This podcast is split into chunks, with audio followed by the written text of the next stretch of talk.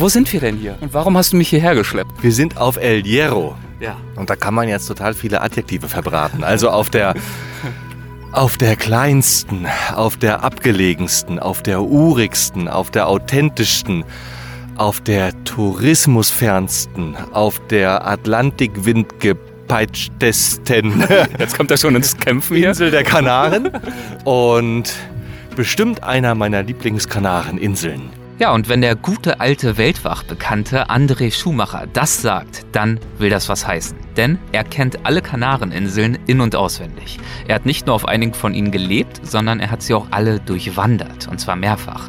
Und er hat mir versprochen, dass mit El Hierro ein Felskrümel im Atlantik vor der Küste Afrikas auf uns wartet, der mich umhauen wird. Ob und wie diese Insel das tut, das werden wir in den nächsten zwei Wochen bzw. drei Folgen herausfinden. Und ihr könnt mit dabei sein. Los geht's.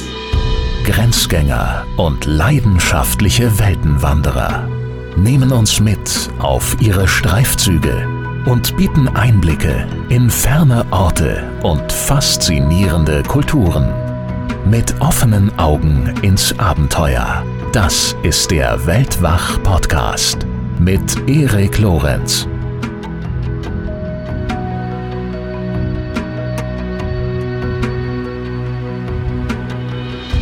Drei ganze Folgen für eine winzige Insel, von der die meisten noch nichts oder nur wenig gehört haben. Muss das sein? Ja, also ich denke schon, denn El Hierro beinhaltet ganz viele verschiedene Welten, die wir in den nächsten Tagen erkunden werden und ist ein wunderbares Beispiel dafür, wie bereichernd es sein kann, an einem durchaus oft übersehenen Ort tiefer einzutauchen, anstatt im Akkord durch die Gegend zu jagen oder im Falle der Kanaren über die Inseln. Wir werden in diesen Folgen Lavatunnel erkunden, auf jahrhundertealten Königswegen unterwegs sein, durch einzigartige Pinienwälder wandeln, uns authentischer kanarischer Küche hingeben, vom Straßen bis zum Spitzenkoch, die Musik von El Hierro kennenlernen, Natur pur erleben und natürlich auch stöhnen, schwitzen und keuchen. Denn jeden Meter dieser Insel werden wir uns zu Fuß arbeiten, mit unserem Gepäck auf den Rücken. Das Zepter in der Hand hat dieses Mal André Schumacher, den ja viele von euch aus diversen Auftritten bei uns im Podcast kennen dürften. Erik? Ja, bitte? Ich bin hier vorne. Was ist? Komm schon! Also, die Wanderung ist schon jetzt für mich voll von Déjà-vus. Ja, Wir waren ja letztes Jahr unterwegs. Ich glaube, Ja. es ist fast genau ein Jahr her. ja. Und wieder bist du in einem Berghang stecken geblieben. Natürlich. Es geht wieder weiter, wo wir aufgehört haben. Also vor einem Jahr habe ich dich nach Österreich geschleppt. Ich äh, gebe es nur ungern zu. Die Folgen sind ganz gut angekommen, glaube ich.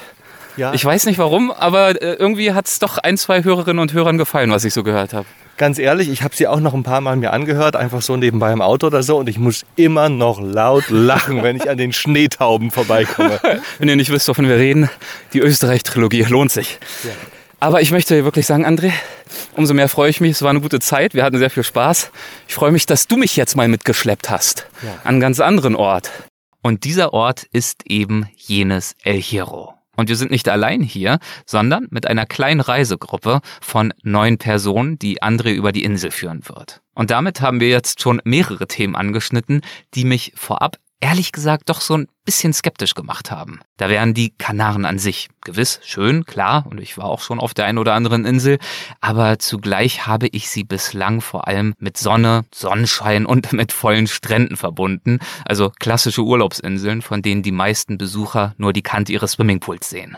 Nett, aber kein Muss für mich. Dann das Reisen in einer Gruppe. Habe ich so noch nie gemacht und ich bringe doch auch ein paar Zweifel mit, ob uns auf diese Weise zum Beispiel der Kontakt zu auch nur einem Einheimischen gelingen wird. Zudem noch das ständige Rücksicht nehmen auf unterschiedliche Gehgeschwindigkeiten, womöglich überbordende Redseligkeit oder andere Befindlichkeiten. Ganz ähnliche Gedanken hatte zunächst auch Michael. Ich liebe Wandern, ich liebe Abenteuer, ich liebe es, äh, mit netten Menschen zusammen zu sein. Was ich nicht mag, eigentlich sind Gruppenreisen.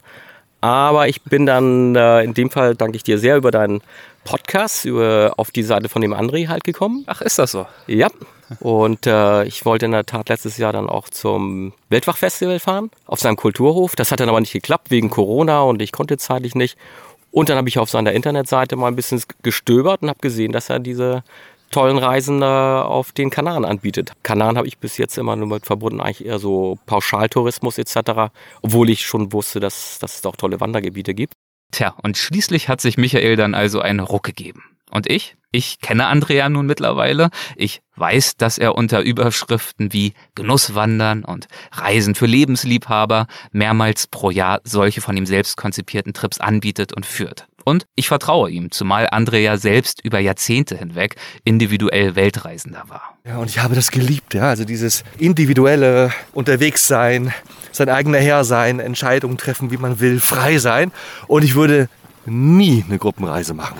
Das heißt, als die Entscheidung kam, dass ich Menschen die Kanaren zeigen möchte, da war für mich klar, das darf sich auf keinen Fall wie eine Gruppenreise anfühlen. Kurzum, ich habe mich wie Michael überzeugen lassen, und zwar höchst gern, und bin gespannt auf das, was kommt. Und hier zu wandern ist wirklich, wie man das in Europa nur noch an wenigen Stellen kann. Und deswegen bin ich immer ganz gerne in El Hierro und eben jetzt in einer kleinen, schönen, handverlesenen Gruppe und eben auch mit dir, Erik.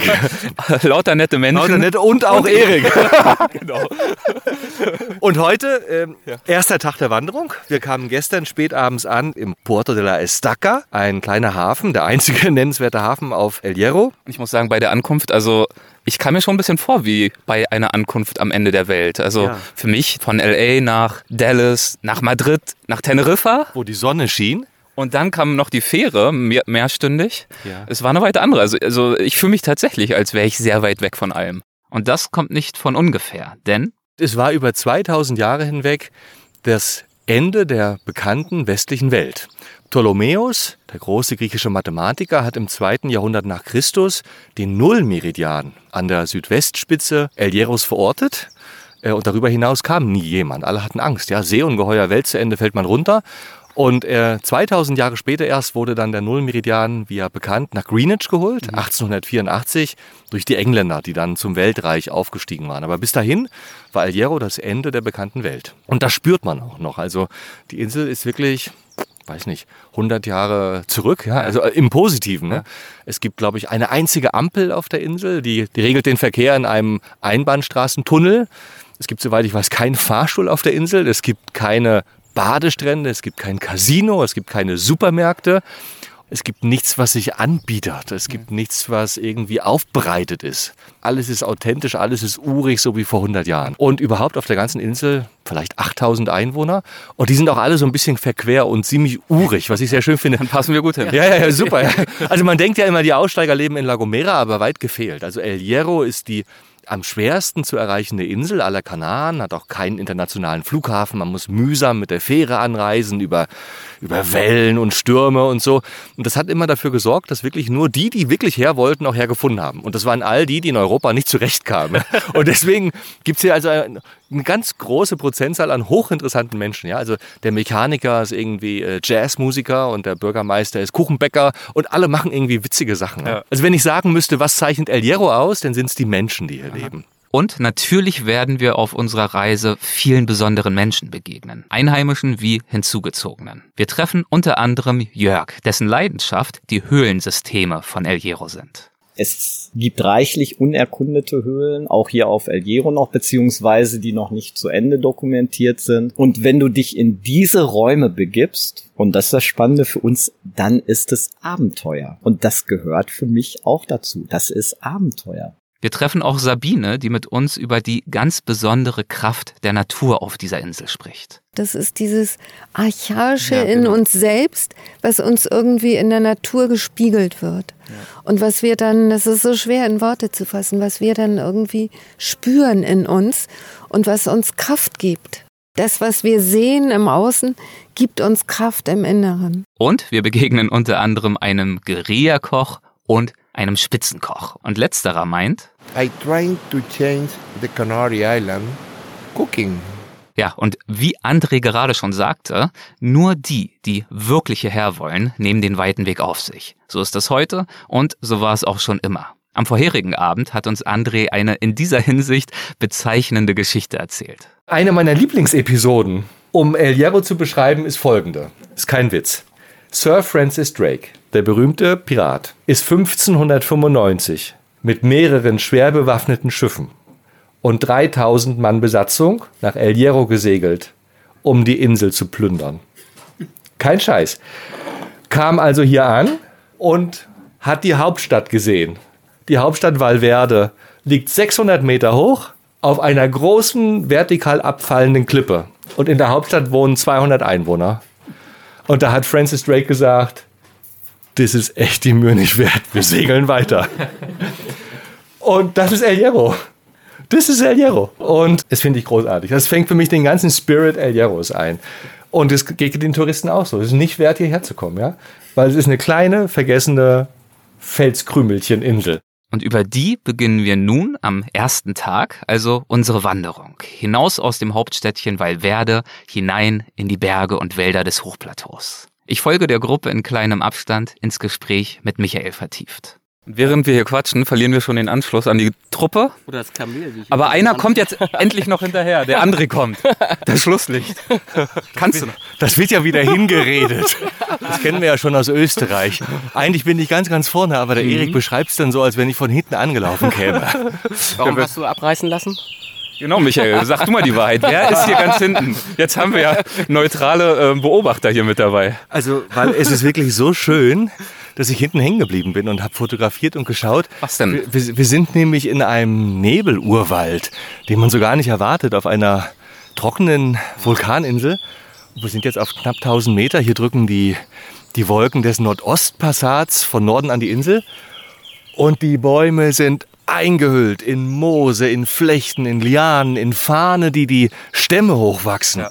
Und es ist wirklich, es sieht aus wie im Amazonas. Es ist ganz toll, natürlich temperierter. Es ist wirklich wunderschön. Und Ja. ich habe mir jetzt Zeit genommen und bin ganz langsam hier alleine noch durch den Wald gelaufen. Also ich muss sagen, wenn man sich der Insel nähert, sieht er doch sehr schroff und abweisend aus. Ich bin total verblüfft jetzt so die ersten ein, zwei Stunden der Wanderung. Alles voller Wildblumen, wilde Erdbeeren und hier Regenwald pur. Die erste Anmutung hat äh, das nicht vermuten lassen für mich. Ja, ja, die Kanaren überraschen ja sowieso immer. Also erstmal ist sowieso jede Insel von jeder verschieden. Also Ja. da gibt's dann die ganz im, Osten liegenden Lanzarote, Fuerteventura, wo du wirklich denkst, du bist in der Sahara oder auf dem Mond. Und dann wird's halt immer grüner Richtung Westen. Und El Hierro, die kleinste Insel, liegt eben ganz im Westen, ist auch oft sturmgepeitscht. Weit draußen im Atlantik, noch über 100 Kilometer hinter der letzten, was La Gomera ist. Deswegen ist es hier grün und saftig. Der Süden ist trocken, da kommt man auch eben an, das ist das Erste, was man sieht. Und wenn man dann auf die Nordseite der Insel geht, dann ist es alles äh, in Blüte und es gibt Feigen und Brombeeren und Erdbeeren und man kann sich so durch die Landschaft knabbern und eben und eben Das- auch das und klingt immer gut. wieder gucken. Ja? Du weißt, wie du mich motivierst. Ja, ja. Ich würde sagen, wir gehen mal weiter, ne? sonst verlieren wir den Anschluss. Jetzt, wo der andere wieder da ist. Machen wir. Michael, wir sind ja jetzt erst ein, zwei Stunden unterwegs. Die Köpfe sind schon hochrot, wir schwitzen. Ja. Aber sag uns trotzdem mal, jetzt wo wir noch am Anfang äh, der Wanderung sind, was erhoffst du dir denn von der Tour? Wie ist deine Erwartungshaltung unter der Prämisse, dass du eigentlich gar nicht so richtig für weißt, was dich hier erwartet? Ah, die Erwartungshaltung ist eigentlich, na, dass wir durch fantastische Landschaft äh, wandern, so gut wie keine Menschenseele sehen. Oh, guck mal hier, wir jetzt. sind, wir sind gerade hier über den, über den Hügel in der Komm aus Lichtung dem Wald raus und? und sehen dann halt hier schon die, den, die Nebelwand auf uns zukommen. Das ist ja auch fantastisch. Erik, komm! Ruft der André von hinten. Willst du, dass ich umkehre oder was? Nee, nee, alles gut. Aber gerade, gerade lichtete sich der Wald. Ja, Ja, wir, wir treten gerade aus, dem, aus, diesen, aus diesen Flechten umrankten Bäumen heraus, stehen jetzt auf einem Bergrücken. Jetzt kommen hier so die, die, die Wolkenschwaden reingedrückt und überziehen die Wälder. Traumhaft. Die Nebelwälder stellen für mich, der ich eine karge, windige Felsinsel erwartet hatte, die erste Überraschung dar. Von hier aus geht es weiter über Hochplateaus, die uns an Irland oder Schottland denken lassen. Also wenn man es nicht wüsste und einer macht hier Copy und Paste und setzt dich da rein, würdest du denken, du bist in Schottland. Die äh, Landschaft ist sattgrün. Es gibt Kuhgebimmel, scharfe Ziegen und dazwischen so Lesesteinmauern aus äh, Basaltstein. Und dieses Hochplateau ist mir fast die liebste Ecke auf der ganzen Insel, weil ich bin auch sehr Schottland verliebt und, Ja. und mag diese nordischen Gefilde. Und dass man die auf einer Kanareninsel findet, das finde ich hochinteressant. Ich freue mich. Ich würde sagen, wir gehen weiter. Wir gehen weiter. Die Gruppe ist schon weg, wir hängen wieder hinten, Erik und André. Michael hat uns glücklicherweise aus Anstand begleitet. Ihr braucht Wasserträger, oder? Ja, ja, klar. Genau, Erik kann ja nicht. Ich kann ja Er nicht. ist ja schon überlastet mit seinem Mikrofon. Unser Sorgenkind. Oh, Entschuldigung. Jetzt habe ich ihn gepiekst. Ja. Amazonas-Dschungel, schottische Hochebenen, ich kann es nicht leugnen. Die Insel zieht mich schon jetzt in ihren Bann. In der nächsten Aufnahme wird nun zum ersten Mal deutlich, warum André seine Touren als Genusswanderung oder auch Reisen für Lebensliebhaber betitelt oder auch mit Slogans wie Rucksack und Sterneküche wirbt. Ihm liegt die Kulinarik am Herzen und das kommt auch uns zugute. Hallo Erik, wie geht's gerade? Wo sind wir? Was haben wir gerade gemacht? Wir hatten gerade eine wunderbare Rast. Ich würde es als Brotzeit äh, bezeichnen, aber es würde ihr wahrscheinlich nicht gerecht werden. Ja, wir, waren, wir waren in einem Guachinche. Was bedeutet das? Guachinche, das ist sowas wie ein Guerilla-Restaurant. Also irgendjemand, der einen alten Gartenschuppen, eine Garage, eine Werkstatt hat Ja. und da seinen Freunden einen selbstgebrannten Schnaps, einen selbstgekelterten Wein anbietet und dazu ein paar kleine Häppchen. Und das verwandelt sich dann so langsam in äh, ein Restaurant abseits der ausgetretenen Pfade. Ja. Und in sowas waren wir gerade. Man merkt, man hört es auch im Hintergrund gerade, das Ja. ist der Stimmung nicht Ja. abträglich. Genau. Alle eiern und tanzen gerade über die Straße. Wir haben noch zweieinhalb Stunden vor uns und sind also jetzt sehr beschwingt. Wir hatten jeder Bier und einen Rotwein. Und da gab es noch einen Schnaps am Ende aus, äh, aus Misspillen und Maracuja. Selbst fermentiert. Ja. Köstlich. Wie würdest, du, wie würdest du die Bedeutung der Kulinarik beschreiben auf dieser Tour? Ist das so ein roter Faden, den ich erwarten darf? Ja, unbedingt, ja. Es geht immer um das Zusammenbringen von zwei vermeintlich gegensätzlichen Dingen, nämlich dem Abenteuer und dem Genuss. Ja, und man denkt ja immer, wenn man abenteuert, muss man im Zelt schlafen und schwitzen und stinken und Leiden. abends eine Tütensuppe essen. Das Schwitzen Oder- und Stinken, das haben wir hier schon mit im Programm. Aber das mit der Tütensuppe halt nicht. Nee, Tütensuppe eben nicht. Oder die Alternative ist natürlich in einem äh, Picobello äh, Pauschalhotel und da gibt es halt schönes Essen und man sieht aber nichts vom Land und nichts von der Natur, nichts von den Menschen. Und die Idee ist eben, äh, Jetzt kommt er langsam ins Keuchen. Ja. Achtet, achtet mal es drauf. geht halt auch berghoch Naja, gerade. mini, minimal, minimal. der äh, Abenteuer und unterwegs sein und, und auch mal schwitzen und sich eine Blase laufen zu kombinieren mit feiner Küche und erlesenen Weinen und vielleicht auch mal einen Stern, wenn einer am Wegesrand liegt. Und dementsprechend haben wir jetzt alle ein ganz tolles Mittagessen zwischengeschoben. Was hatten wir? Wie viele hatten wir auf dem Tisch? Sechs, sieben, acht Gänge. Oh ja. Noch ein Nachtisch aus Polvito Uruguayo. Und dann gab es Kaffee und dann gab es Maracuja-Schnaps. Und jetzt machen wir die zweite Strecke des heutigen Tages. Es ist schon halb fünf. Wir haben ein bisschen, bisschen halb Zeit acht, verloren. Halb acht gibt es Abendbrot. Mal gucken, ob wir, das, ob wir da hingerollt kommen mit unseren vollen Mägen. Erik, was hast Das- du eigentlich da? Also wartet, liebe Zuhörer. Ja? Erik hat eine... Jetzt werde ich wieder ähm, gedisst, ich ahne es schon. Nein, er hat eine baumwollene Einkaufstüte um seinen Hals hängen. Es sieht, vorne. Nicht, es sieht nicht schön aus, muss ich zugeben. sieht ein bisschen aus wie ein Hafersack bei einem äh, Rennpferd. Wobei, Immerhin nicht Esel, immerhin Rennpferd, okay. ich habe meine Worte sorgfältig gewählt. Wobei natürlich muss man sagen, Erik nicht rennt.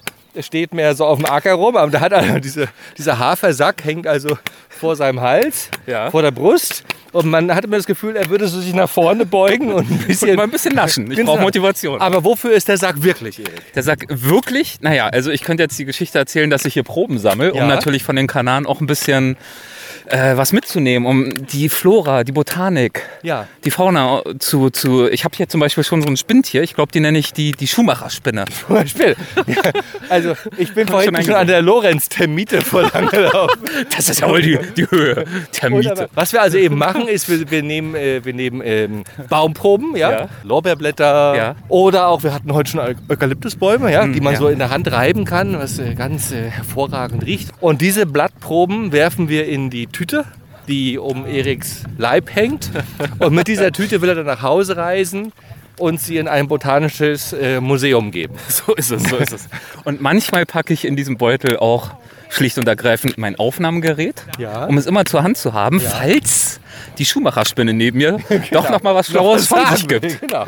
Aber bisher ist dann das Aufnahmegerät doch meist im Beutel verblieben, muss ich auch Ah. sagen. Wir warten weiter. Wir warten weiter. Gut, okay. Und man hört hier jetzt auch schon den äh, berühmten El Hero Wind.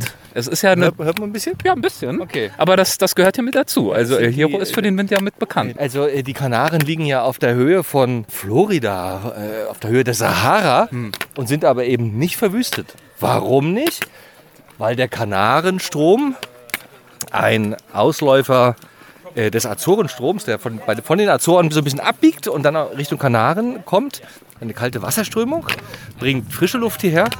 Und dann kommt natürlich noch der Nordostpassat, der immer gleichbleibend von Norden kommend mit viel Feuchtigkeit über die Kanaren fegt, zu diesem Windgeräusch gerade führt und dafür sorgt, dass die Kanaren eben nicht verwüstet sind, nicht trocken, sondern sogar haben Wissenschaftler ermittelt, ich glaube sogar einer amerikanischen Universität, die sich alle Urlaubsgebiete auf der Welt vorgenommen haben und die kamen zu dem Schluss, dass die Kanaren das beste Klima der Welt haben. Nein. Nämlich immer so pff, im Jahresmittel, was weiß ich, schieß mich tot, 24 Grad oder sowas. Angenehme Lufttemperatur, angenehme Luftfeuchte.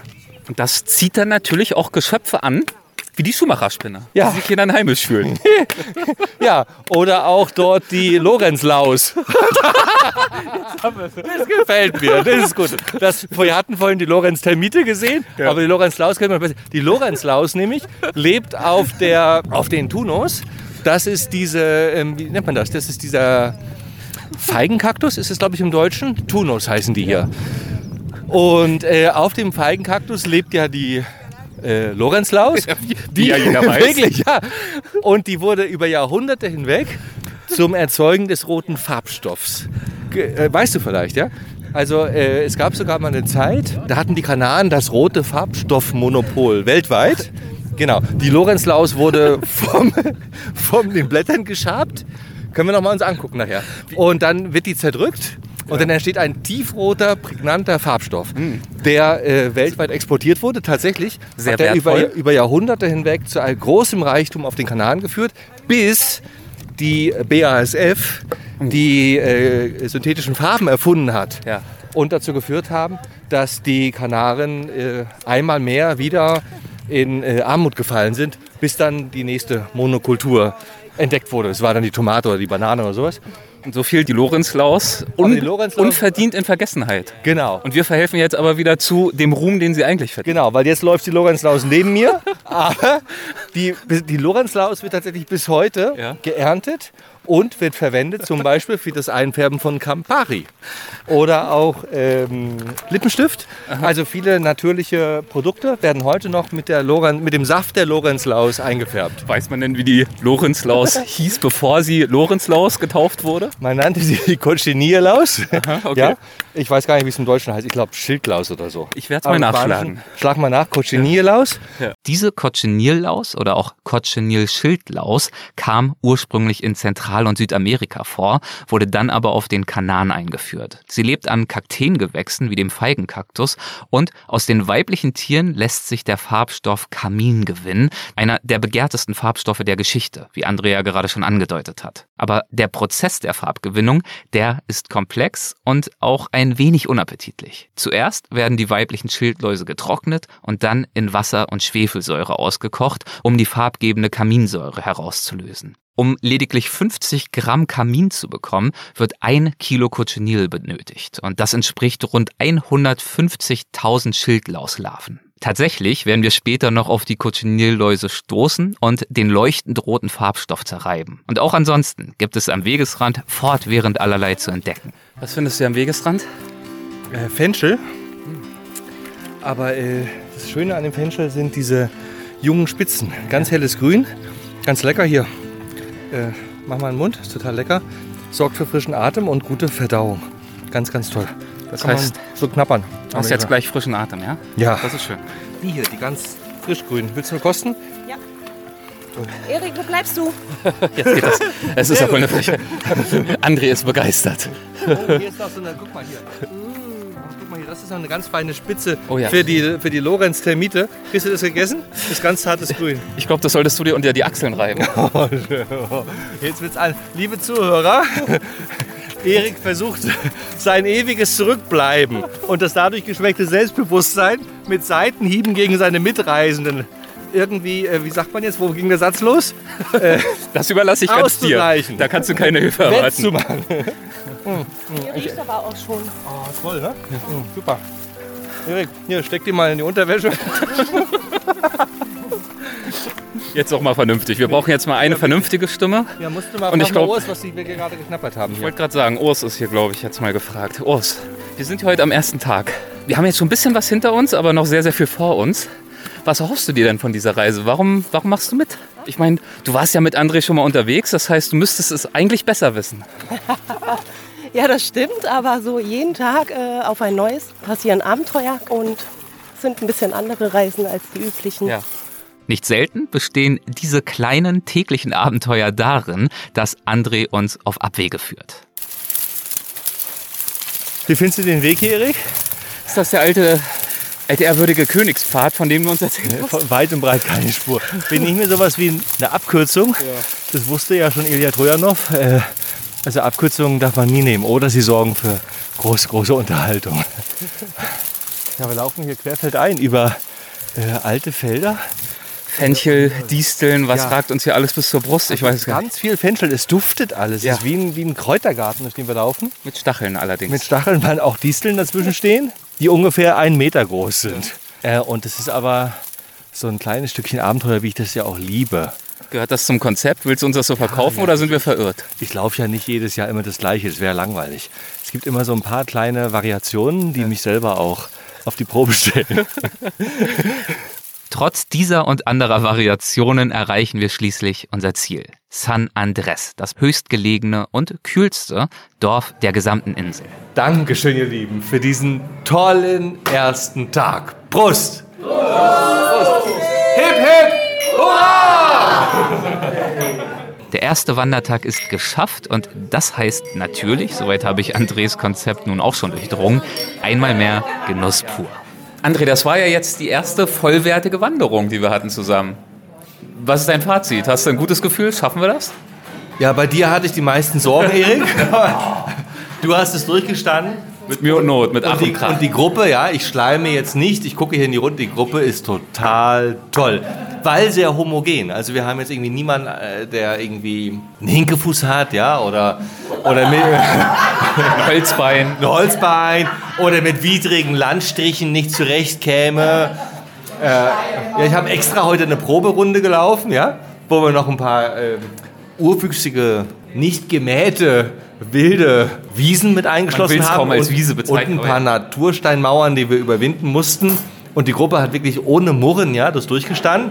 Und jetzt weiß ich, können wir richtig loslegen in den nächsten Tagen. Das jetzt war heute so die Proberunde. Okay, das war also die Proberunde, sagt André schmunzelnd.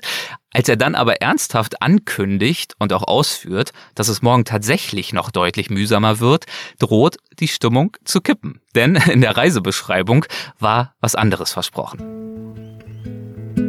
Ja, dann können wir morgen ja so richtig loslegen. Dann. Morgen ist ja doppelt so lang. Was? Ja. Heute waren es ja nur 8, 9 Kilometer und morgen sind es dann 20. Also, es war gerade schlecht zu hören. André behauptet, es seien heute nur acht oder neun Kilometer gewesen, aber einer aus der Gruppe mit Tracking-App kann belegen, nichts da. Es waren 14,9 Kilometer. Und dazu kommen natürlich noch die vielen Höhenmeter auf und ab. Waren, Stimmung waren dreht sich. 14,9? Ja, dann machen wir morgen nur 5 mehr. Jetzt weist allerdings Nicola darauf hin, nee, nee, laut Beschreibung sind es morgen nicht fünf Kilometer mehr, sondern fünf Kilometer weniger, nämlich nur neun. Aber André ist sich sicher, das ist Quatsch. Nee, morgen sind 20. Heute haben wir uns hochgearbeitet. Wir sind auf über 1000 Meter. Und morgen gehen wir wieder den ganzen Weg runter an die Südküste, an die Südspitze der Insel nach La Restinga. Man könnte meinen, er hat es erfolgreich wegmoderiert, aber nein. Nee, also der, der, der Schlüssel ist folgender. Nee, also wir gehen ja morgen von hier. Ich zeige euch das mal, oder? Ich, wir machen mal die Karte auf jetzt. Musst du die Leute beruhigen. Darf, haben wir noch Platz dafür? Während André mit feuchter werdenden Fingern die Karte entfaltet, hat auch Kurz sein Smartphone gezückt und liest die Reisebeschreibung. Steht 9 Kilometer. Michi, was ist das Problem hier gerade? André Ja. redet hier von 20 Kilometern morgen. Ja, 20 Kilometer, 9 Kilometer sind es aber eigentlich laut Reisebeschreibung. Und jetzt sind wir natürlich sauer. Jetzt sind wir sowas von sauer. Jetzt überprüft er selber nochmal, er weiß gar nicht. Jetzt, jetzt guckt er auf der Karte, jetzt muss er aber erstmal wissen, wo wir sind. Ich mache jetzt meine eigene Webseite auf. Wenn da jetzt 9 Kilometer steht und nicht Garantiert 20, dann wird's schwierig. Kann mal irgendjemand auf meiner Webseite nachgucken? Jemand ruft Andres Website auf und André beugt sich über das Smartphone, um die Texte zu studieren. Ja, und schließlich murmelt er, kaum hörbar. Das stimmt. Wir sind live, André. Jetzt, äh, André liest gerade seine eigene Website. Wirklich neun Kilometer. Aber Jetzt setzt er sich hin. das ist vielleicht ein alter Stand. Also, wie dem auch sei. Morgen würde ich euch zu folgendem ermutigen wollen. Also heute, ich, also jetzt wirklich, also jetzt ohne Scheiß. Das war heute eine ganz tolle Tour. Und äh, ich fand total schön, dass wir das alle äh, so gemeinsam und sehr homogen, ja, also haben wir super gelaufen. Jetzt versucht er, die Leute einzufangen, man merkt Er versucht, Sympathie zu sammeln. Und deswegen machen wir, legen wir morgen noch eine Schippe drauf. Und So, und äh, wenn wir jetzt schon dabei sind, André in die Pfanne zu hauen, natürlich hat er sich schon vorsorglich bei der Einführungsrede zur Tour herausgeredet. Und ihr könnt wetten darauf, dass das alles toll klappen wird. Aber wenn es sich mal nicht so anfühlt, dann ist das mit Absicht. Weil ich will euch das Gefühl geben, wirklich, ich will euch das Gefühl geben, dass wir, dass wir die Insel gemeinsam erwandern. Und manchmal nehmen wir auch Wege, die ich noch nicht kenne. Weil ich dann auch mal gucken möchte, na, wo geht's einfach lang? Also es ist mir wichtig, dass wir eine Tour machen, die sich auf keinen Fall wie geplant oder wie eine Gruppenreise anfühlt, weil das würde ich auch nicht wollen. Und ich will eigentlich mit euch losziehen und ein Abenteuer erleben. Und ich setze so ein bisschen die Randbedingungen dafür. Auch bei Nachfragen weiß André stets Rat. Heißt es deswegen auch die Rua de Agua hier? Nein. Das Die Ruta del Agua? Ruta del Agua. Die Ruta del Agua, ja, eben weil wir hier durch diesen, durch diese äh, ähm, ähm, ähm,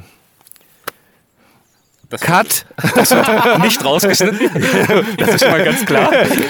Sauerstoffmangel, ja. Und damit nun zurück zum Abend in der Gaststube. Ich hetze die anderen weiter, so gut ich kann gegen André auf, aber André rettet die Situation. Er weiß natürlich auch, wie man es macht. Guckt jetzt mal bitte. Wir sind ja hier und wir laufen jetzt morgen wunderschön, ohne an Höhe zu verlieren. Immer schön die Höhe haltend und nach Süden genießend hier an diesem Vulkankrater entlang, in dem man spektakulär reinschauen kann. Den Risco de los Ereños, hier lang, nach hier. Nach Las Casas El Pinar und da machen wir Mittag. Und unterwegs machen wir noch ein bisschen Meditation, Yoga. Hier gibt es ein paar Sandwiches, ein kühles Bier, ein Gin Tonic. Nach Süden genießend. Ah, was für eine Formulierung. Wer ist da nicht gern 20 statt 9 Kilometer unterwegs? Und im Zweifel tut's auch einfach ein Verweis auf die Verpflegung. Wir essen ja jetzt auch gerade schon. Dann schlafen wir kurz, dann gibt es wieder Frühstück und dann laufen wir zum Gin Tonic. Dann kommen wir am besten Fischrestaurant. Also, André hat's geschafft. Die Wogen sind geglättet, die Stimmung steht, die Vorfreude auch. Und so sind am Ende eines langen und leckeren Abends alle bereit für den nächsten Tag. Der nicht viel anders beginnt als der gestrige. Erik! Ich liebe diese Kreativität auch. Ja, das zieht sich jetzt einfach durch. Wir brauchen irgendeinen roten Faden brauchen wir. Das ist natürlich dein ewiges Hinterherhängen. Dieses Lachen, was ihr jetzt gerade hört, ist eingespielt. Erik ist eigentlich 200 Meter hinter mir. Natürlich. Und in der Postproduktion spielt er jetzt immer so Lachen ein. Das klänge, als stünde er neben mir. Ja, so ist es. Ist es aber nicht. Nee, nee, der kommt jetzt langsam. Erik! So, warte. Jetzt, So. jetzt bin ich da. Danke fürs Warten, André. Ja. Dankeschön. Also, Aber du hast hier auch einen guten Punkt ausgesucht zum Warten. Ja, wir sind auf dem zweiten großen Wandertag Mhm. durch El Hierro und äh, wandern heute vom höchsten Dorf der Insel bis an die Südspitze der Insel, nämlich von San Andrés auf über 1000 Meter gelegen, haben heute früh gefrühstückt. Die Wolken, der Wind, der Sturm, der Nebel fegte durch die Straßen. Ja, es war wirklich wie im Wilden Westen, oder Mischung aus Wildem Westen und Schottland. Mhm. Ja, da haben wir einen leckeren Orangensaft getrunken. Das war so das Einzige, was uns daran erinnert hat, dass wir auf den Kanaren sind. Ansonsten fühlte es sich so irisch, äh, schottisch, sibirisch, kalt. Alte Männer mit dem ersten Schnaps, morgens um 10 an der Bar sitzend. Im einzigen Dorfcafé. Im einzigen Dorfcafé, was überhaupt offen ist. Bisschen wie eine Geisterstadt. Ja. Und dann eben diese Wolken, mittendrin wir und der Blick auf äh, Steinmauern, die dieses Dorf zu Dutzenden ummanteln, bis zum Horizont hoch, bis Ja. auf die Hügel. Und faszinierend. Also, weil die ganze Landschaft, 10 mal 10 Kilometer oder mehr, 20 mal 20, ist durchsetzt von diesen Mauern. Im, im Abstand von, von 10, 20 Metern stehen die überall. Ja. Man mag sich nur vorstellen, wer die alle aufgebaut hat. Das muss ja hunderte von Jahren gedauert haben. Die die früheren äh, Felder markiert haben, von denen nur noch wenige jetzt bestellt werden. Da sind Kartoffeln drauf. Hier und da haben wir eine Sch- Schafherde, Ziegen gesehen. Und jetzt sind wir an einem der spektakulärsten Punkte der Insel, nämlich an einem großen ehemaligen Vulkanschlund, ähm, der sich nach Süden hin öffnet. Und wir stehen jetzt quasi an der Oberkante des ehemaligen Kraterrandes. Wir stehen direkt am Abgrund. Direkt am Abgrund, unter uns fallen die Wände mehr oder weniger vertikal runter, und zwar 1000 Meter weit. Und wir gucken auf den ehemaligen Grund des Kraters. Und äh, dieser Kraterrand, an dem wir stehen, der ist aber nicht 360 Grad, es ist kein Kreis mehr, weil die Hälfte des Kraters ist ins Meer gerutscht. Das heißt, es bildet sich so ein Halbkreis und auf seinem Boden ist ein kleines Tal, das heißt Las Playas. Und da steht ein einziges großes Haus, nämlich der Parador, das einzige nennenswerte große, schöne Hotel der Insel mit einem Swimmingpool und einer ganz tollen Hausbar, direkt am Strand, direkt am Wasser. Und da werden wir in zehn Tagen ankommen und schlafen. Das sehen wir jetzt schon mal. Müssen aber noch ein bisschen wandern. Das ist Motivation für mich. Jetzt Motivation hast du mich. Und all dieweil wandern wir natürlich die ganze Zeit über vulkanisches Gestein. Es gibt ja vulkanisches Gestein, da weiß man es nur, wenn man ein halber Geologe ist. Hier sieht es wirklich überall aus wie erkaltete Magma. Das find, Kaltetes. Hä? Kaltetes Magma. Das Magma? Sagt man nicht die Magma? Das Magma, aber die Lava. Okay, sorry, danke. Danke. Ja, was soll ich sagen? Die, die Lorenz Laus äh, ist halt immer noch im Entwicklungsstadion. Es gibt halt Einzeller und Mehrzeller. ja, also naja, also das liegt auch daran, äh, Erik, die Insel ist ganz jung. ja. Äh, von allen Kanareninseln ist El Hierro die jüngste. Erst vor 1,2 Millionen Jahren kam sie aus dem Meer und hatte also noch nicht allzu viel Zeit zu verwittern und zu erodieren und Boden überhaupt zu bilden. Das heißt, überall ist äh, der Vulkanismus und äh, naja, die, die, die Kraft der Natur. Und das darauf wollte ich hinaus. Ich habe natürlich hier zu tun mit meiner Rhetorik, weil ich ja eigentlich nur am Keuchen bin und mir hab mit dir mitzuhalten, wie wir alle wissen. Du bist ja eigentlich auch schon wieder 100 Meter vor mir. Ich baue das ja alles im Nachhinein zusammen. Ja. Aber diese Natursteinmauern, die wir erwähnt haben, die bestehen natürlich auch alle aus diesem Lavagestein. Und weil das noch nicht so verwittert ist, sieht es wirklich an vielen Stellen so aus wie frisch. Also wenn ich so dran denke, Wandertouren auf dem Ätna oder so, wo die Lava halt im Zweifel erst 100 Jahre rumliegt, so sieht es ja auch aus. Und das gibt dem Ganzen wirklich so eine noch wildere Anmutung. Das, was ich hier auszudrücken versuche, empfinden, wie André zu erzählen weiß, auch viele Einheimische ganz ähnlich. Und tatsächlich viele Kanaren, die du auch fragst, warum leben die hier so gerne? Die sagen, weil wenn sie hier laufen, spüren sie die echte Erde. Und die, und die haben mir schon Leute oft versucht zu beschreiben, ich habe das versucht nachzuempfinden, die sagen, die müssen halt nicht noch auf nicht noch auf Boden laufen, auf Erde, ja, die zwischen ihren Füßen und dem darunterliegenden Stein ist. Da gibt's keine Grasnarbe, da gibt's kein Laub, da gibt's kein Sand, sondern du läufst hier wirklich auf dem, was die Erde mal zu Wege gebracht hat. Und die, die fühlen diese Kraft, die daraus kommt. Und das sieht, das ist halt überall offenkund hier. Also man hat Kontakt mit dem Planeten, mit der Erde, ja, mit dem, was hier die Naturkräfte geschaffen haben. Das beflügelt uns. Und treibt unsere Schritte voran. Wenn du jetzt mal wieder kommen würdest, Erik. Na gut. Und so wandern wir voran, Schritt für Schritt und Kilometer für Kilometer über vulkanisches Geröll und Gestein, wie André gestern ankündigte, nach Süden genießend und schließlich hinabsteigend in Richtung Küste. Dabei ist nicht nur die Wandlungsfähigkeit der Insel schön zu beobachten, sondern auch die Dynamik, die sich in unserer Gruppe entwickelt. Es bilden sich immer wieder neue Grüppchen, im Laufe des Tages plauscht jeder mit jedem. Es ist eine richtig angenehme Gemeinschaft, in der wir uns über die Insel bewegen. Übrigens, die allermeiste Musik, die ihr in diesen drei Folgen hört, und zwar wann immer es nach handgemachter Musik klingt und Gitarren ertönen und so weiter, das ist dann jeweils nicht irgendwelche Stockmusik, sondern es ist Musik von El Hierro. Hier produziert und zum Teil auch komponiert von Thorsten de Winkel, der sie uns großzügig zur Verfügung gestellt hat. Dafür vielen Dank an dieser Stelle und dem wir in der dritten Folge begegnen werden. Con este que estoy moliendo, mi vida moliera.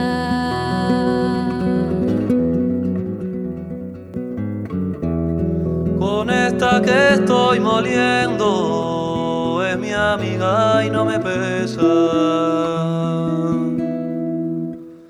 Hartmut, der zweite Tag ist fast vorbei. Wie ist dein Befinden? Ich fühle mich einfach wohl. Ich fühle mich richtig, richtig gut. Das freut mich zu hören. Es ist anstrengend, total anstrengend. Ich bin körperlich kaputt, aber ich habe von Anfang an abschalten können. Ich habe einfach den Kopf frei, bin frei für alles, was so auf mich einströmt. Ich kann das alles aufnehmen und das ist das Beste, was passieren konnte. Also von daher geht es mir einfach nur gut. Was macht denn El Hierro für dich aus? Die Ruhe, diese Abgeschiedenheit, die Natur, diese Einfachheit. El Hierro, sagt man ja, ist, äh, hat von allen kanarischen Inseln so ein bisschen was. Die haben eben halt den Vulkanismus, die haben die Sandbereiche wie auf Fuerteventura, die haben Das, was man hier übrigens gerade hört, das klingt ja schon so kiesmäßig. Pures vulkanisches Gestein, klein gerieben, über das wir hier drüber wandern. nennt sich Lapilli oder auch Picon, wenn es das Schwarze ist. Und äh, das ist eben halt dieses Faszinierende, diese Abwechslungsreichheit. So trockene Steppen mit viel Steinen und so ein paar Tabeiben. Büschen kommen um eine Kurve rum, stehen plötzlich vor einem wolkenfangenden grünen Wald, wo es nahezu regnet, weil das Wasser kondensiert aus den Wolken. Dann kommst du wieder raus und dann bist du plötzlich in einer reinen Lavawüste, wo nichts wächst, gar nichts wächst. Dann guckst du einmal runter und dann siehst du irgendwo Sandflächen. Das ist genau das Faszinierende daran. Die Nacht verbringen wir im Fischerdorf La Restinga an der Südspitze El Hierros, wo wir begleitet vom Rauschen des Meeres genießen, was die Fischer heute im Netz hatten. Am nächsten Morgen treffen wir hier den jungen Blondschopf Sito, der hier seine Ausbildung zum Tauchlehrer macht. Ich kann immer noch nicht glauben, dass ich wirklich hier angekommen bin, weil diese Insel einfach total perfekt ist und man denkt es gar nicht. Diese Insel kennt man ja nicht. Man kennt ja die Kanaren, man kennt vielleicht Teneriffa und Gran Canaria und dann gibt's noch diese kleine Insel El Hierro. Und von der habe ich tatsächlich noch nie was gehört, bis ich mir überlegt habe, wo ich eigentlich hingehen möchte, meine Ausbildung zum Tauchlehrer zu machen. Und dann ist das einfach aufgeploppt und ich dachte, hm, das sieht doch cool aus. Das ist in Spanien, das ist eine kleine Insel, es ist nicht so groß touristisch.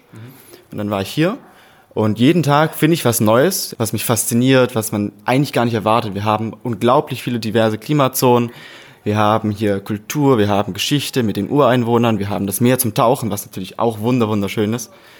Und es ist einfach ein Traum wahr geworden hier auf dieser Insel, weil es alles hat, was man sich so wünschen könnte und sogar noch mehr. Also, Sito ist El Hierro-Fan und deshalb ist er überzeugt. Wenn man was wirklich Besonderes haben will, wenn man sich auf was Neues einlassen möchte, einen neuen Ort, eine neue Art zu leben kennenlernen will, dann ist El Hierro eine super Insel, bei der man viel, viel mehr erleben kann, als man eigentlich denkt. Dabei hat er sich nicht nur in El Hierro mit all seiner Vielfalt verliebt, sondern speziell auch in das Küstennest La Restinga. Der Ort, es ist ein kleiner Ort, es ist wie eine große Familie.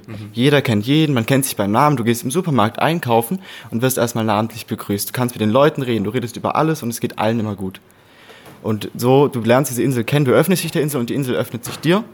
Also es ist wirklich beides. Es ist nicht nur das Tauchen, es ist wie, wie ein neues Zuhause geworden. Und hier ist es eben, es ist noch original. Es ist echt und es ist nicht nur ein Schauspiel, um die Touristen glücklich zu halten, sondern es ist ein spanisches Fischerdorf, bei dem man die Möglichkeit hat, das zu erleben. Ein bisschen was erleben werden wir heute auch an seiner Seite. Die gesamte Südspitze der Insel El Hierro ist ein großes Naturreservat, wo die Fischer selbst sich quasi Fangbeschränkungen auferlegt haben, um das Meer nicht zu überfischen. Ein ganz tolles Projekt, wie ich finde. Es wurde dann auch später zum Biosphärenreservat. Und äh, dieses Meer der Stille wollen wir jetzt also mit einem Schlauchboot mit Sito und Freddy, unserem Kapitän, überwinden und wollen dabei was versuchen, was noch nie geklappt hat, seit ich Touren auf El Hierro führe. Sito ist schon bereit, er winkt uns rüber gerade zum Boot und Freddy, unser Kapitän, sieht ein bisschen aus wie ein Pirat äh, mit so einem, mit so einem äh, Motorhead-Bart, äh, äh, sitzt schon am Steuer. Gleich geht's los. Everybody on board? Das ist ein Schlauchboot, so mit zwei großen Gummibananen auf beiden Seiten und in der Mitte. Oh, wir werden gerade abgestoßen. Ja, der Motor wird angelassen. Los geht's, volle Kraft voraus. Vor uns liegt der südlichste Punkt Europas. Vor uns am Ufer türmt sich ja mittlerweile jetzt wirklich eine riesige vulkanische Felswand auf, die sich doch ziemlich in die Höhe schraubt. Bis in die Wolken hinein. Ja, diese, diese äh, Flanke El Hierros heißt El Julan und äh, die überspannt die gesamte Südseite El Hierros. Ein großer, erstarrter Lavastrom. Super eindrücklich. Braun, schwarz, dazwischen die grün leuchtenden kanarischen Kiefern, Pinus canariensis. Es lassen sich vor allem zwei Gesteinsarten erkennen für mich, und zwar zum einen graues und zum anderen rotes Gestein. Das graue ist die abgekühlte Lava und das rote ist pyroklastisches Gestein, das beim Ausbruch durch die Luft geschleudert wurde. Solche Ausbrüche sind hier, speziell an diesem Ort, keine weit entfernte Vergangenheit. Erst 2011 machte El Hierro weltweit Schlagzeilen, als hier über mehrere Monate hinweg eine unterseeische Eruption mit über 10.000 leichten Beben stattfand, die das Wasser braun bis grün färbte. Gasblasen und dampfende Lavafragmente trieben in brodelnden Strudeln an der Oberfläche, Dampf stieg auf, mindestens vier Schlote bildeten sich und wuchsen höher und höher und näherten sich aus 500 bis ungefähr 750 Metern Tiefe Stück für Stück der Wasseroberfläche. Und all das begab sich unmittelbar vor Laristinga, das am 11. Oktober, nachdem die Alarmstufe Rot ausgerufen wurde, evakuiert worden war.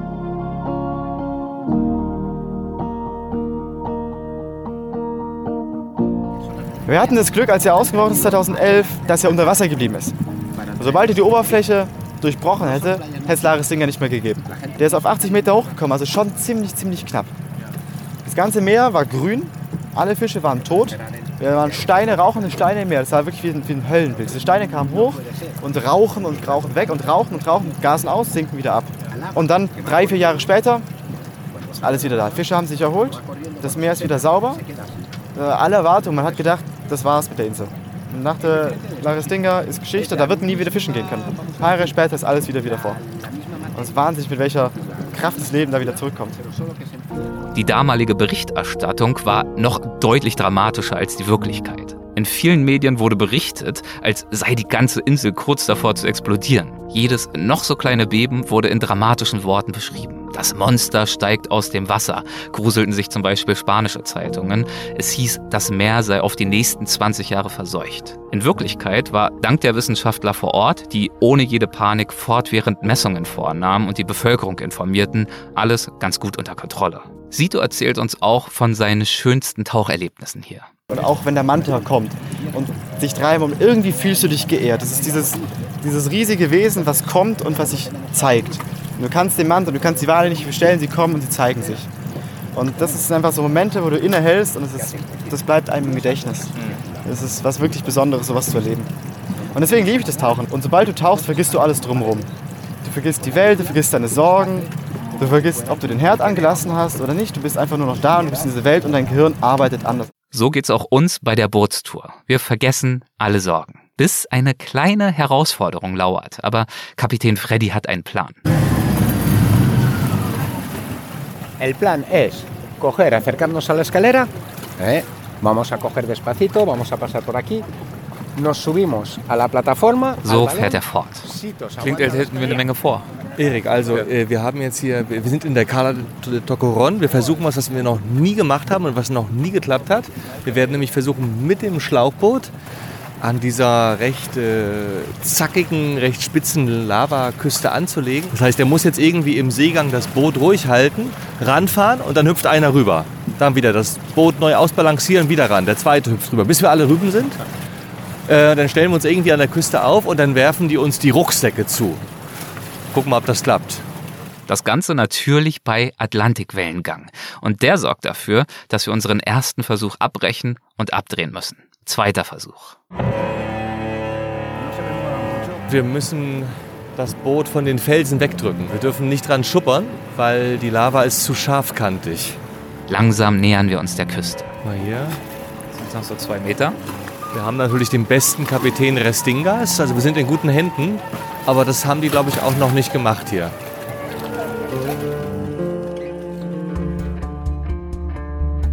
Wir packen eine Leiter, die von den Felsen ins Wasser führt und versuchen das Boot stabil zu halten. Jetzt haben wir schon mal die Leiter gepackt. Wir haben die Leiter, die ist stabil, obwohl ein Rohr rausgerissen ist. Hartmut. Hartmut als erster. Hier drüber. Während die Wellen das Boot weiter hochheben und absinken lassen und vor und zurück wiegen, springt Hartmut vom Boot auf die Leiter und klettert rasch hinauf. Doch dann. Oh, Vorsicht, Boot treibt ab. Boot treibt ab. Zurück. Ah, ja, ja. Okay, er muss weg. Er muss einen neuen Anlauf nehmen. Zu viel. Schau mal hier, da kommt das Mar del Fondo rein. Das ist eine unterseeische Strömung. Ja. Äh, Also es sind keine Wellen, die durch den Wind gemacht werden, sondern der Atlantik drückt rein. Tiefen, Tiefenströmung heißt das. Kann man sich leicht verschätzen, ne? weil die Wasseroberfläche Ja. ist relativ ruhig. Ja. Und man plötzlich spürt, drückt das, man spürt das nur unter Wasser, ja. Ist also ist ganz Ahnung windstill, man, man sieht nichts. Aber auf einmal kommt dann so ein Schub zwei Meter wie eine Flut rein. Das hat er zum Glück rechtzeitig gemerkt. Ja. Jetzt ist er 20 Meter weg, justiert das Boot neu und wird dann nochmal neu rankommen. Mal gucken. Schließlich, dank Freddys Geduld und Geschick, klappt das. Ich mache das schon seit zehn Jahren hier, aber es hat noch nie geklappt. Entweder waren die Kapitäne nicht Mutig äh, nicht mutig, no, no atrevido, äh, nicht, nicht verwegen genug, ja. Oder das Meer war zu wild, oder es war zu viel Wind, oder, oder die Hafenpolizei war oben am Berg. Also es hat nie geklappt. Heute zum ersten Mal sitzen wir jetzt hier auf einem kleinen Felssporn. Schwarze Magma, basaltisch, ganz pieksig an den Füßen. Nach diesem Erfolg wollen wir uns erstmal ein Bad im Ozean gönnen. Das ist eine der besten Badestellen der Insel. Wir sind hier an einem Naturschwimmbecken, einem sogenannten Charco. Dadurch entstanden, dass die Lavamassen hier ins Meer flossen und erstarrten und dabei ein natürliches Becken geschaffen haben. Das heißt, die Lava ragt so wie Arme ins Wasser und umschließt das Meer und es entstehen viele kleine Badebecken und Buchten. Da wurden dann später noch ein paar Leitern dran gebaut und ein paar Verbindungen aus Beton und hier kann man herrlich baden gehen. In türkisfarbenen Atlantikwasser. Bevor wir hineinspringen, gibt André noch einen kleinen Ausblick auf das, was als nächstes ansteht. Und dann wandern wir ja bergauf nach El Pinar. Es geht 800 Meter hoch wieder, aber es sind nur 9 Kilometer. Schaffen wir also. Und oben erwartet uns Paul Heuer auf seiner Keramik-Kunstfarm. Er macht auch selber Wein. Und wir äh, werden heute bekocht, das ist immer eine besondere Freude für mich, äh, von Luciano. Luciano ist ein Urgestein der Insel. Sieht ein bisschen aus so wie eine Mischung aus Captain Blaubeer und äh, Captain Dotterbart. Und und ähm, ich weiß nicht, ob man das so sagen darf im Radio, aber äh, nicht selten ist er äh, vollkommen von Marihuana zugedröhnt. Hat dann in einer Hand so eine Art Machete, also Küchenmesser ist untertrieben, Machete, Hackebeil und in der anderen Hand kommt er nicht selten mit einem ganzen Hasen und dann schwingt er beide Hände und sagt, jetzt machen wir Paella. Und dann hackt er irgendwie drauf los und die Haare stehen zu Berge und man durchleidet wirklich Schreckmomente. Ja, weiß nicht, was passiert da jetzt, wie viele Finger bleiben dran. Und dann kommt die beste Paella raus, die ich in 20 Jahren Spanien je über, egal wo, ob auf dem Kanal oder auf der Halbinsel, je gegessen habe. Und da freue ich mich heute Abend drauf. Jetzt hast du eine gesunde Erwartungshaltung geweckt. Ja, ja, aber es wird, es wird grandios. In welchem Zustand wir diesen auf der Insel legendären Luciano antreffen werden und ob er wirklich die beste Paella der Kanaren zubereitet, das erfahren wir nachher noch. Ja, und jetzt gehen wir baden. Und zwar ähm, da, wo, Wir baden gehen. wo wir baden gehen. so. so, schön. Kurz nach der Erfrischung im Meer sind wir dann schon wieder am Keuchen. So. Ich weiß nicht, ob man sie ahnen kann. Also mir läuft der Schweiß doch im einen oder anderen Strome die Visage hinab. Heute sind wir zum ersten Mal ein bisschen erschöpft. Ne? Die, die, die Sonne brennt, bestimmt 30 Grad. Ja. Der Boden ist schwarz. Wir laufen auf Lavagestein und nur berghoch. Heute ist eine ganz kurze Etappe, aber es geht schnurstracks berghoch. 800 Höhenmeter von der Atlantikküste, wo wir vorhin angelandet sind mit dem Boot, bis in das Bergdorf El Pinar, am tatsächlich größten und schönsten Kiefernwald des Kanarischen Archipels. so, André geht ab. alle hier lang. So, äh, also hier. mh, wir nehmen jetzt hier eine kleine Abkürzung. Ja? Und äh, Erik, du weißt das ja auch schon, wenn du mit mir unterwegs bist. Abkürzungen sind das Salz in der Suppe des Lebens. Ist das so? Und heute, wo wir viele Mineralien verschwitzen, brauchen wir eine Menge Salz. Und damit biegen wir vom Weg, der in gewundenen Serpentinen vom Felspool unter uns den Berg hinaufführt, ab. Und wir steigen geradewegs einen steilen Geröllhang aus kleinsten, kunterbunten Lavasteinen hinauf. Ab Es geht's. Sieht anstrengend aus, aber komm, Attacke. Was kommt? Für mich ist die Abkürzung in Anführungszeichen, die uns in der Hitze nur noch mehr zu schaffen macht, eine wunderbare Gelegenheit, mich zurückfallen zu lassen und mal wieder etwas Stimmung gegen André zu machen. Ja, das ist immer das Letzte hier. Nichts stimmt von der Planung. Anything nice to say about André? Uh, I don't like when it starts like that. What the fuck? Richtig, so. Ich weiß gar nicht, warum ich die Scheiße noch buche. Ja, mal sehen, ob die Kilometer heute passen. Ja, richtig. Wahrscheinlich wieder nicht.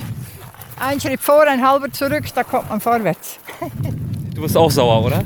Ja, der sucht sich immer die beschissensten Wege aus, der André. Gut. Wir lästern alle über André. Du bist auch sauer, oder? Ich traue mich nicht, etwas zu sagen. Ach komm. Nein, es ist gut. Ah, der Kurt. Mir gefällt's, mir gefällt's gut. Ach, was soll ich sagen? Kurt ist einfach zu nett. Vielleicht muss ich mich doch direkt an André wenden, um ihn in ein schlechtes Licht zu rücken. Ich warte bis zum oberen Ende des Steilstücks, um sicher zu gehen, dass er auch ja keine Luft mehr zum Sprechen hat und halte ihm das Mikrofon vors Gesicht. André.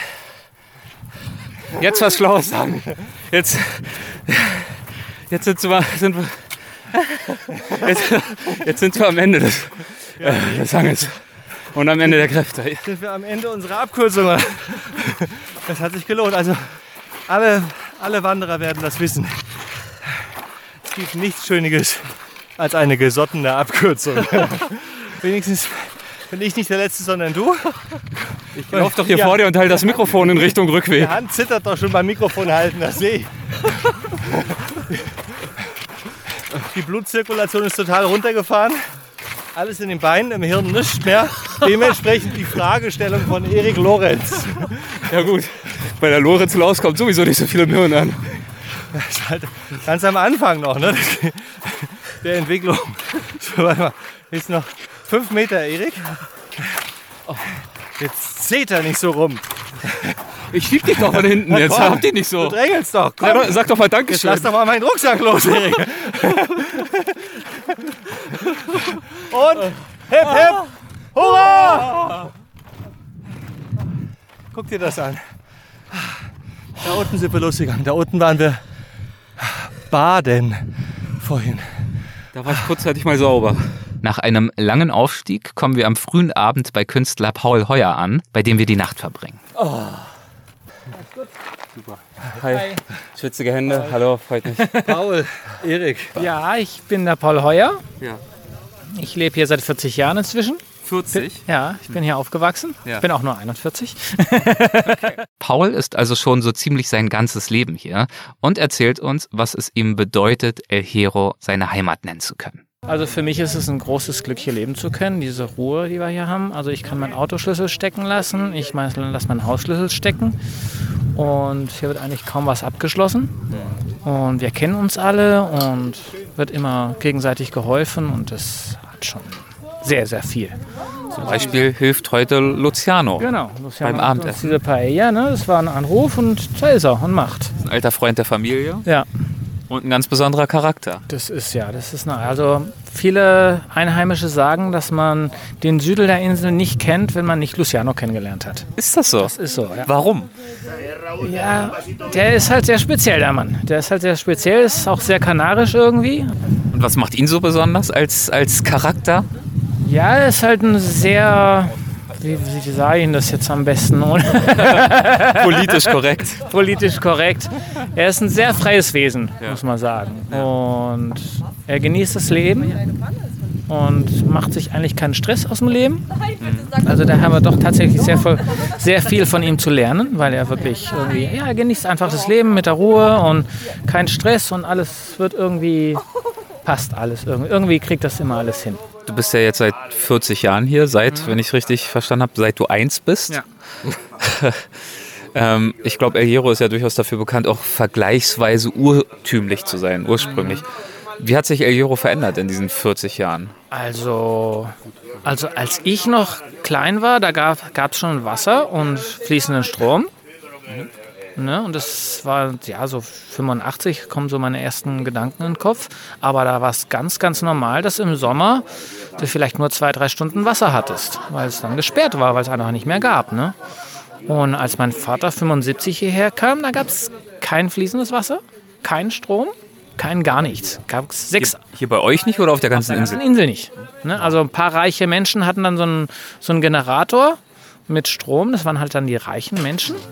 Aber fließendes Wasser gab es gar nicht. Und also 75 gab es hier vier oder fünf Autos auf der ganzen Insel. Und Hat er dann beschlossen, herzukommen, herkommen zu wollen unter diesen Bedingungen? Gerade deswegen. Ich glaube gerade deswegen. Also auch ein Aussteiger Ja, eigentlich. ja, ja, ja, ja. Also meine beiden Eltern wollten das nicht mehr in Deutschland. Meine Mutter wollte kein Eis kratzen. Das kann man nachvollziehen, oder? Ja. Und ja, mein, ja, und mein Vater hat sich einfach in die Insel verknallt. Und hm, sind auch beide hier verstorben. André, noch immer geschafft vom mehrstündigen Aufstieg, weiß genau, wonach es seine Leute jetzt gelüstet. Jetzt brauchen wir echt ein kühles Bier, Paul. Hast du das? Laura klingt jedenfalls, als sei sie mehr als bereit dafür. Oh, Halleluja. Ich bin fertig. Ich bin ganz und gar fertig. Es ist nichts mehr da. André hat's geschafft. Ja, Auf einen eigentlich kurzen, aber dann doch ganz schön langen Wandertag. Und dann schreitet endlich Luciano ans Werk. André und ich suchen uns ein schattiges Plätzchen und beobachten ihn bei seinem Tun. Du, wir sind ja jetzt irgendwie den letzten schweißtreibenden Hang hochgekrochen. Die Dusche liegt hinter uns. Mir persönlich geht's wieder gut und mir geht's noch besser, wenn ich sehe, was hier jetzt gerade so passiert. Wir sind, glaube ich, an einem ganz besonderen Ort. Ein Ort, der dir auch ein bisschen was zu bedeuten scheint. Ja. Wir sind bei Paul Heuer, bei äh, dessen Mama ich, als ich vor zehn Jahren die Kanaren durchwandert habe, untergekommen bin. Das ist eine wunderschöne Finca in den Höhenlagen der Insel mit Blick über die Südküste. Traumhaft mit einem eigenen Weinberg, mit ein paar schönen Apartments. Und äh, die Mama ist gestorben leider vor ein paar Jahren. Und bei ihrem Sohn, bei dem Paul Heuer, sind wir jetzt. Ein ganz lieber Typ, der immer für uns, wenn ich hier ankomme, alle Register zieht, ja. Also hier, hier gibt's sonst kein Essen, hier gibt hier gibt's nichts. Hier kann man halt besten Fall Urlaub machen, für eine Woche sich einmieten. Und wenn wir hier einen Abend sind, dann wird hier ein Frühstück aufgefahren, da werden Instrumente rangeholt. Hier stehen zwei große Karaffen mit acht Liter jeweils Rotwein von der eigenen Finca und natürlich hier kommt der Luciano, ja, der Luciano. Der sagenumwobene. Der sagenumwobene Luciano, eh- ehemaliger äh, Ziehvater von Paul auch, witzigerweise. Er war Also- zehn Jahre mit seiner Mutter zusammen, ne? Genau, man Ja. kann es kaum glauben, weil Luciano ist wirklich, da denkst du so jemand, also wer, wer würde je mit Luciano zusammen sein wollen, können? Ja, also wirklich ein Klingt Rausch. gemein, aber wir, wir sind gleichzeitig voller Bewunderung für Ja, ihn. Wir ja. beobachten ihn die ganze Zeit und sind total Ach, begeistert. ich liebe ja solche, solche. Ach, äh, wer, wer, warte, wer war das? Wer hat das darüber geschrieben? Es gab ein Autor, der hat mal geschrieben über die Leuchttürme der Welt, ja. Also solche Menschen halten das Licht der Menschheit am Leuchten. Also durchgeknallte Typen, Spinner, ja. Die weichen so von der Normalität ab und die zeigen, was möglich ist. Lichtgestalten. äh, und die müssen wir reden hier nicht von Gandhi, sondern von ja, auch nicht, von, auch nicht von Michelangelo, sondern wir reden eben von Captain Dotterbart, der hier steht, der aus dem Auto kam. Kein Scheiß. Also das Auto ist eine totale Klitsche, ja. Die kommt hier an. Aus der Tür hing der Gurt unten raus beim Reinfahren. Durchgerostet alles. Durchgerostet. Hinten beim Aufmachen fällt die Tür raus, aber da stehen die ganzen Kisten voller Gemüse drin und voller Hasen und voller Käse aus, aus El Hierro. Und als er ausstieg, die Tür musste er natürlich aufmachen, indem er durchs Fenster griff und von außen den Griff öffnete. Und das erste, was er rauszog, war eben jene Machete, ja. Also in einer Hand die Machete, in der anderen Hand zwei Hühnchen. Ja. Ja, und, Und die- unter der Achsel, ich weiß nicht, ob du das gesehen hast, seine Bierflasche. Die hat er Ja, auch noch genau. parat gehabt. Die Flasche, aber äh, damit er durch den Tag gut kommt, also 4,5 Prozent hat das Bier, das gilt schon als Wasser, ja. Und er geht auch schwungvoll. Er geht, als wenn er immer im Rausch ist, ja. Und er arbeitet sich jetzt ab an, er hat gerade Knoblauchzehen aufgeschnitten, aber das kann man sich jetzt nicht vorstellen wie bei uns, dass man am Küchenbrett steht und schneidet halt Knoblauch auf, sondern der ganze Körper tanzt, das Messer in der einen Hand, der Knoblauch in der anderen und man wundert sich, warum verletzt er sich nicht, ja?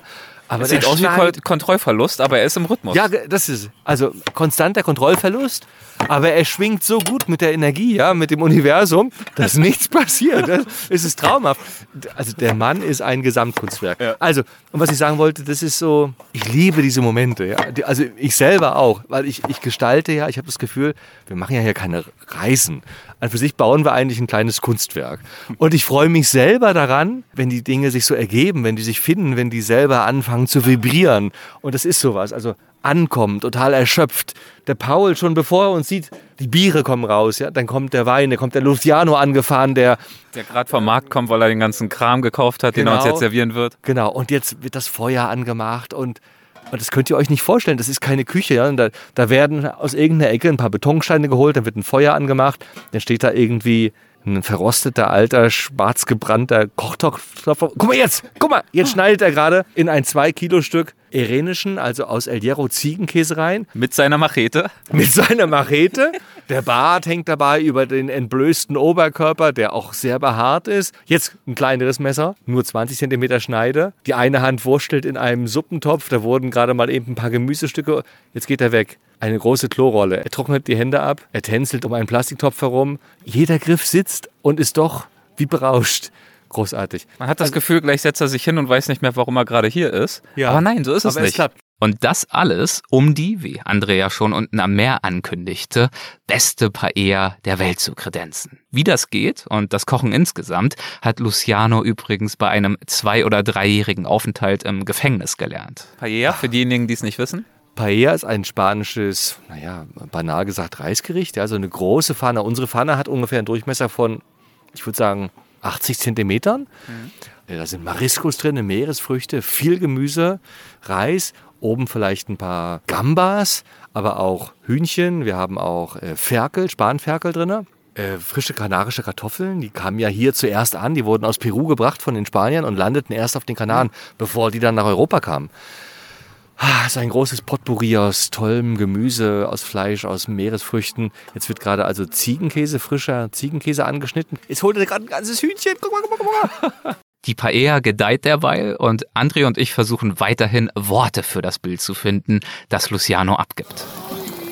Also, ich finde, er, er ist vielleicht so eine Mischung aus König Drosselbart, ist schon richtig. Ja. So eine Prise Pavarotti.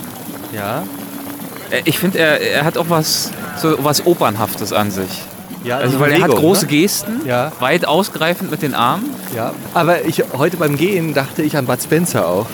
Das war der Ja. nächste, den ich bringen wollte. Er Also hat was von Bud ein Spencer. tänzelnder, Schwerer. leichter, aber auch leicht und opernhafter Bud Spencer. Er tänzelt, hat aber einen großen Bauch. Ja, aber Bud Spencer hatte keinen langen Rauschebart. Nein. Das heißt, es, was, gibt's, einen- gibt's einen bekannten Schauspieler, den Ich jeder finde- kennt, der so einen Bart hat? Schauspieler weiß ich nicht, aber ich finde der alte Hemingway, Ja. der hatte ein bisschen Bart. Der Oder- hat, das bringt so eine Oder Prise. vielleicht auch eine Mischung aus Bud Spencer und Gandalf. weil, weil Gandalf hatte ja einen langen, hatte doch einen Bart, oder? Ja, ja, ja, klar. Und aber, aber war natürlich schlank. Also wir haben jetzt hier quasi Bud Spencer mit dem Bart von Gandalf. Und jetzt müssen wir uns auch vorstellen, dass er irgendwie das Gandalf und Bud Spencer in einer Person Ja, und tänzeln wie Pavarotti. und seit Jahrzehnten auf den Kanaren leben mit viel Alkohol und dem einen oder Ja. anderen Joint in der Hand. Zerschlissene Hose, das Hemd ist äh, aufgeknöpft und zwar mindestens vier Knöpfe weit runter, also bis zum Bauchnabel. Und der Bart ist ähnlich farbenprächtig wie die vulkanischen Gesteine, Oh. die wir hier tagsüber gesehen haben. Der reicht vom Weiß ins Schwarz ins Gelb.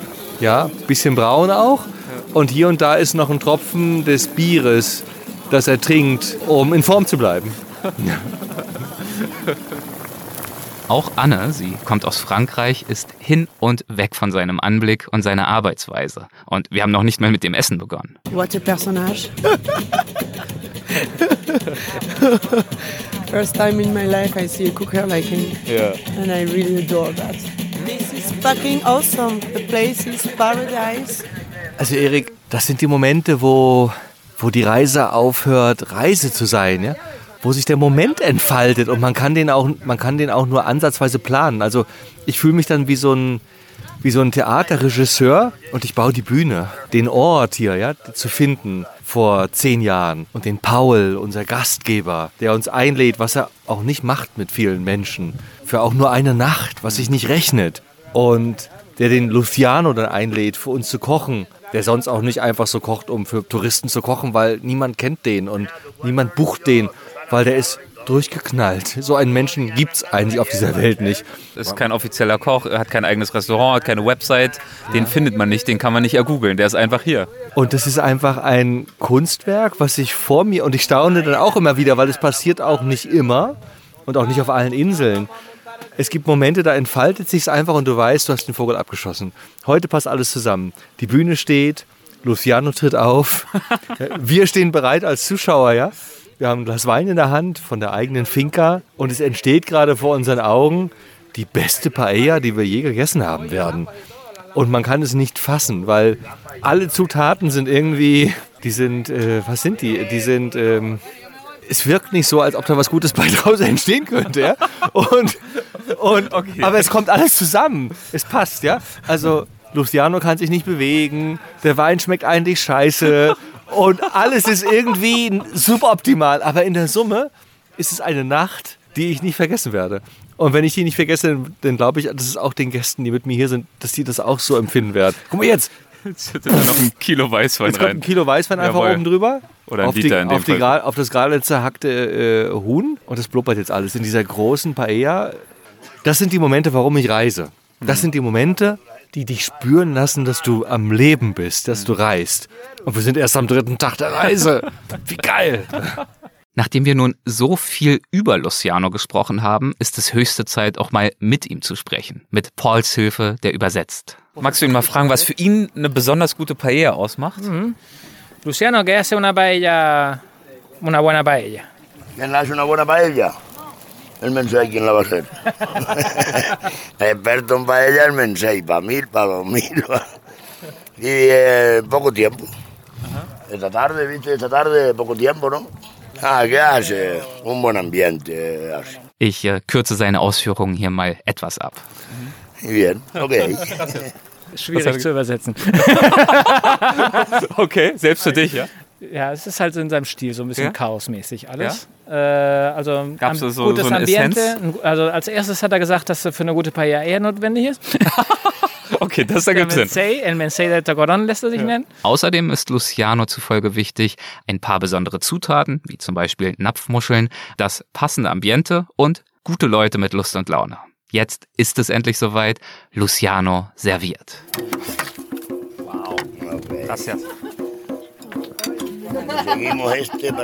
Wir schnappen uns Instrumente, feiern, singen, genießen und freuen uns auf die nächsten Etappen, die, so viel sei schon mal verraten, ganz anders sein werden als die bisherigen. Hip, hip! In der kommenden Folge geht es zum Beispiel bis hinauf auf den allerhöchsten Punkt der Insel und hinab bis unter ihre Oberfläche. Unterwegs sehen wir pure landschaftliche Schönheit und treffen einige wirklich spannende Menschen. Es würde mich freuen, wenn ihr wieder mit dabei seid.